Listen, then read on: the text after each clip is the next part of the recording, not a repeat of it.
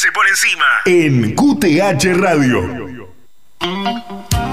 Bien, 31 minutos pasaron de las 8 de la mañana ¿eh? hasta el mediodía, 32, 63, 83. y le decíamos hoy más temprano que la Corte Suprema de Justicia se metió en esta historia de los varados, por lo menos para nosotros aquí en Formosa. Una decisión que ha tomado la Corte también este, para otras provincias y básicamente tiene que ver eh, bueno, Formosa, este, por supuesto, tres días hábiles para poder responder. Hay otras provincias donde también hicieron este pedido. Eh, y básicamente, como le decía, tiene que ver con eh, el cierre de fronteras provinciales y la negación a hospedarse en los domicilios, ¿no? El que promovió mm, la presentación para el caso de la provincia de Formosa fue el senador por Formosa, Luis Naidenov, que nos atiende en esta mañana. Senador, buen día, ¿cómo le va? Fernando lo saluda, ¿cómo anda? ¿Cómo estás? Buenos días. Buenos días, gracias por atendernos. Eh, bueno, senador, eh, usted hizo esta presentación hace cuánto tiempo ya y, a propósito de qué, en todo caso, este, ante la Corte, por la situación de los varados, le, nominamos así vulgarmente, digamos, ¿no? Pero, este, eh, ¿por qué la hizo? Bueno, primeramente lo hicimos hace, diría yo, más de un mes, una mm. presentación ante la... Primero recurrimos ante la Corte porque ante las decisiones que fueron adoptadas por, por eh, las distintas jurisdicciones, es decir, por los juzgados federales de cada provincia, eh, cuando se eh, profundizó esta idea de la vulneración del derecho a transitar, del derecho a circular y, y lo más básico, el poder ingresar a tu provincia, nosotros considerábamos que estábamos ya ante un conflicto eh, que eh, ameritaba la intervención de la Corte Suprema de Justicia. Eh, en el caso de los varados, yo quiero primero aclarar algo. yo interpongo en su momento el habeas corpus en representación del de, los varados, pero también de todo el universo colectivo, es decir, de todos los formoseños que hasta el día de la fecha no pueden ingresar a la provincia. Claro. La característica que tiene el habeas corpus es que puede ser una acción colectiva, que lo podés, eh, la podés presentar a título personal, pero en representación de un colectivo. Este colectivo no es imaginario, este colectivo es real, este colectivo son al día de la fecha más de 4.000 comprovincianos que, bueno, por distintas razones que no, que, que, que no encuentran ningún tipo de asidero desde el punto de vista lógico, desde el punto de vista político, desde el punto de vista jurídico, no pueden ingresar a su provincia. Entonces, a ver, eh, ¿por qué interviene la Corte? La pregunta sería, ¿por qué la Corte mm. interviene eh, en, en, en, el caso de Formosa y de cuatro provincias argentinas más? Bueno, la Corte interviene porque, como lo dice la misma Corte, en este caso, la propia Corte es el, el garante de los derechos ciudadanos, es el custodio, el último custodio de las garantías constitucionales. Eh, y por ese por, por ese por esa por ese tema que, que, es central que es definitorio la corte requiere a la provincia de Formosa que le brinde los informes eh, a los efectos de eh, resolver en definitiva el fondo de la cuestión. Pero a mí me parece que el, acá hay un mensaje muy fuerte este Diego. No Fernando soy. la pregunta sería Perdón, la pregunta sería Sí, Fernando, perdón. ¿Por, qué, ¿Por qué interviene la Corte? Mm. ¿Por qué la Corte en una causa que realmente la competencia originaria de la Corte se da en estos casos en situaciones excepcionales? Mm. Bueno, porque estamos viviendo una situación excepcionalísima en la Argentina. Eh, la situación excepcionalísima que primero se decretó la cuarentena eh, con dos propósitos. El primer objetivo de la cuarentena fue preparar al sistema de salud pública y en segundo lugar garantizar el ingreso, el ingreso, eh, por lo que se fue dando, de cada uno de los ciudadanos a sus respectivas provincias. Eh, Fernando, vamos a ingresar al sexto mes de cuarentena eterna en la Argentina. Mm. Ahora, senador, este, acá, acá también me parece que, que, a ver, el fondo de la cuestión, este, se lo voy a preguntar más adelante, pero en definitiva, eh, digamos, acá lo que está, porque hemos, lo hemos escuchado en varias situaciones esto, en las conferencias de prensa y todo lo demás, dicen que esto es por una cuestión sanitaria, digamos, ¿no? Y que los centros de cuarentena no son suficientes para albergar a la cantidad de personas que en definitiva intentan regresar a la provincia de Formosa, ¿no es cierto? Pero bueno, en el medio de todo esto uno ve que hay varados en Puerto Vaperón, en el oeste provincial, etcétera, pero otros siguen ingresando. Entonces, eh, me parece que ahí un poco tiene que ver con, con cómo es esta, esta, este, este ordenamiento que dispone el gobierno, porque algunos sí, otros no. Este, me parece que un poco la Corte está interesada primero en conocer eso, tomando en cuenta además que en las, entre las provincias no debe haber fronteras, digamos, internas.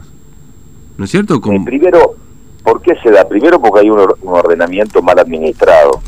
Este, y esto tiene que ver con la vocación extrema de tener el control del todo. Eh, lo que debe implementar el, la provincia es, desde el sentido común es exigir a quienes van a ingresar un hisopado, eh, un hisopado con 72 horas de habilitación que corra por cuenta eh, del propio ciudadano que pretende ingresar a la provincia. Y con ese hisopado, como hacen otras provincias, dirigirse a, su domicilio, al domicilio donde él decida, porque muchos tranquilamente puede decidir un domicilio, y, y, en ese caso cumplir los 14 días, los 10, 12 días que le quedan de cuarentena, el plazo eh, remanente. Lo que no se puede, porque te lleva al peor de los caminos, este, es decir, bueno, yo tengo determinados centros y los que van ingresando desde distintos puntos convergen en los centros. Este, a ver, hay algunas circunstancias mm. donde quizás muchos no puedan tener dónde estar alojados y pueden estar los centros. Pero no te olvides que el primer efecto propagativo de contagio fue en los centros. Sí. Fue en los centros. El, el primer gran golpe que se, que, se dio en cuanto a contagios en Formosa fue en el Juan Pablo II. ¿Y por qué ocurrió eso? Porque vos eh, centralizabas a los que ingresaban en un mismo lugar. Entonces, ¿qué digo yo? Me parece a mí que lo que tiene que asumir la provincia es que en el marco de una cuarentena eh, y en el marco de una pandemia, eh, uno tiene que asumir los criterios de la, de la responsabilidad social ciudadana. Entonces, cada uno es responsable con la utilización de barbijo. Y yo para ingresar, a mí lo que me tiene que exigir es un hisopado. Si el hisopado da negativo, yo decido el domicilio. Yo decido el domicilio y yo cargo con todas las consecuencias penales, en este caso, del incumplimiento de la violación de la cuarentena. Pero permití el ingreso, porque muchos familiares están dispuestos como para como se hacen en, en, otras cuestiones con familiares de riesgo para que puedan estar en la parte de atrás de la casa o para dejarles un lugar para que puedan cumplir con los días. Pero, a ver, a mí me preocupa, este, y esto ya es más profundo, este, tiene que ver con la cultura de la insolidaridad, Fernando, mm. eh, con las cosas que nos pasan. Eh, y te voy a dar un ejemplo. No hay, no hay ninguna justificación, pero ninguna, ninguna justificación eh, que más que el empecinamiento y el capricho para que no se habiliten los rubros gastronómicos y los gimnasios en Formosa. No hay ninguna. No hay ninguna. Este, yo pregunto, conocemos eh, ¿qué, qué pasó, las peluquerías trabajan y también hay un contacto cercano.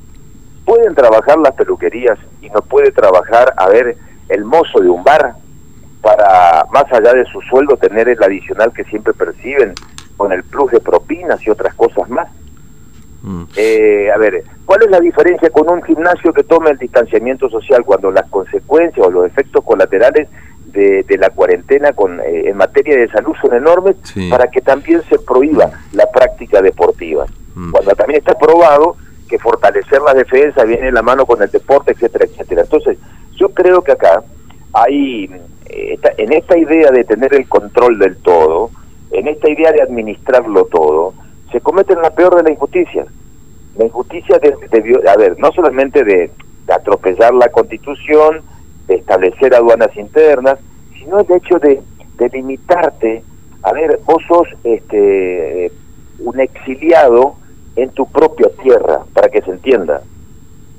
Exiliado que no se te permite, a ver, y, con el, el, defecto como en, las peores épocas, que no se te permite el ingreso.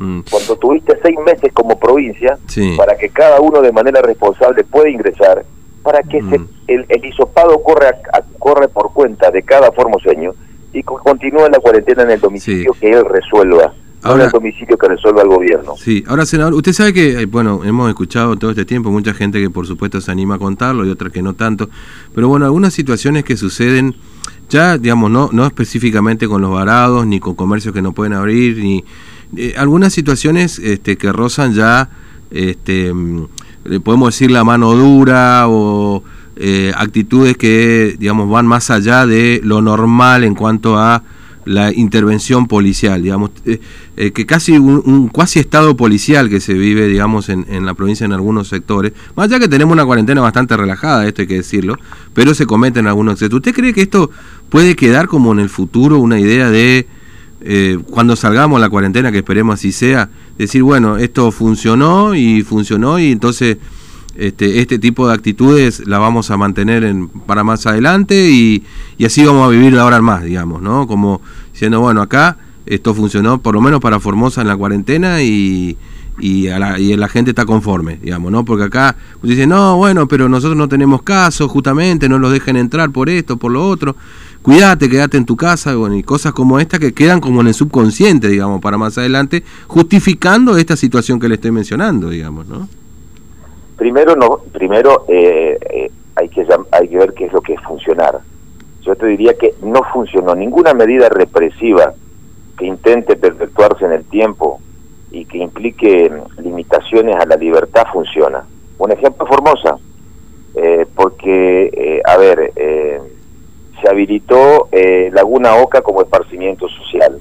¿Se cumple con el distanciamiento?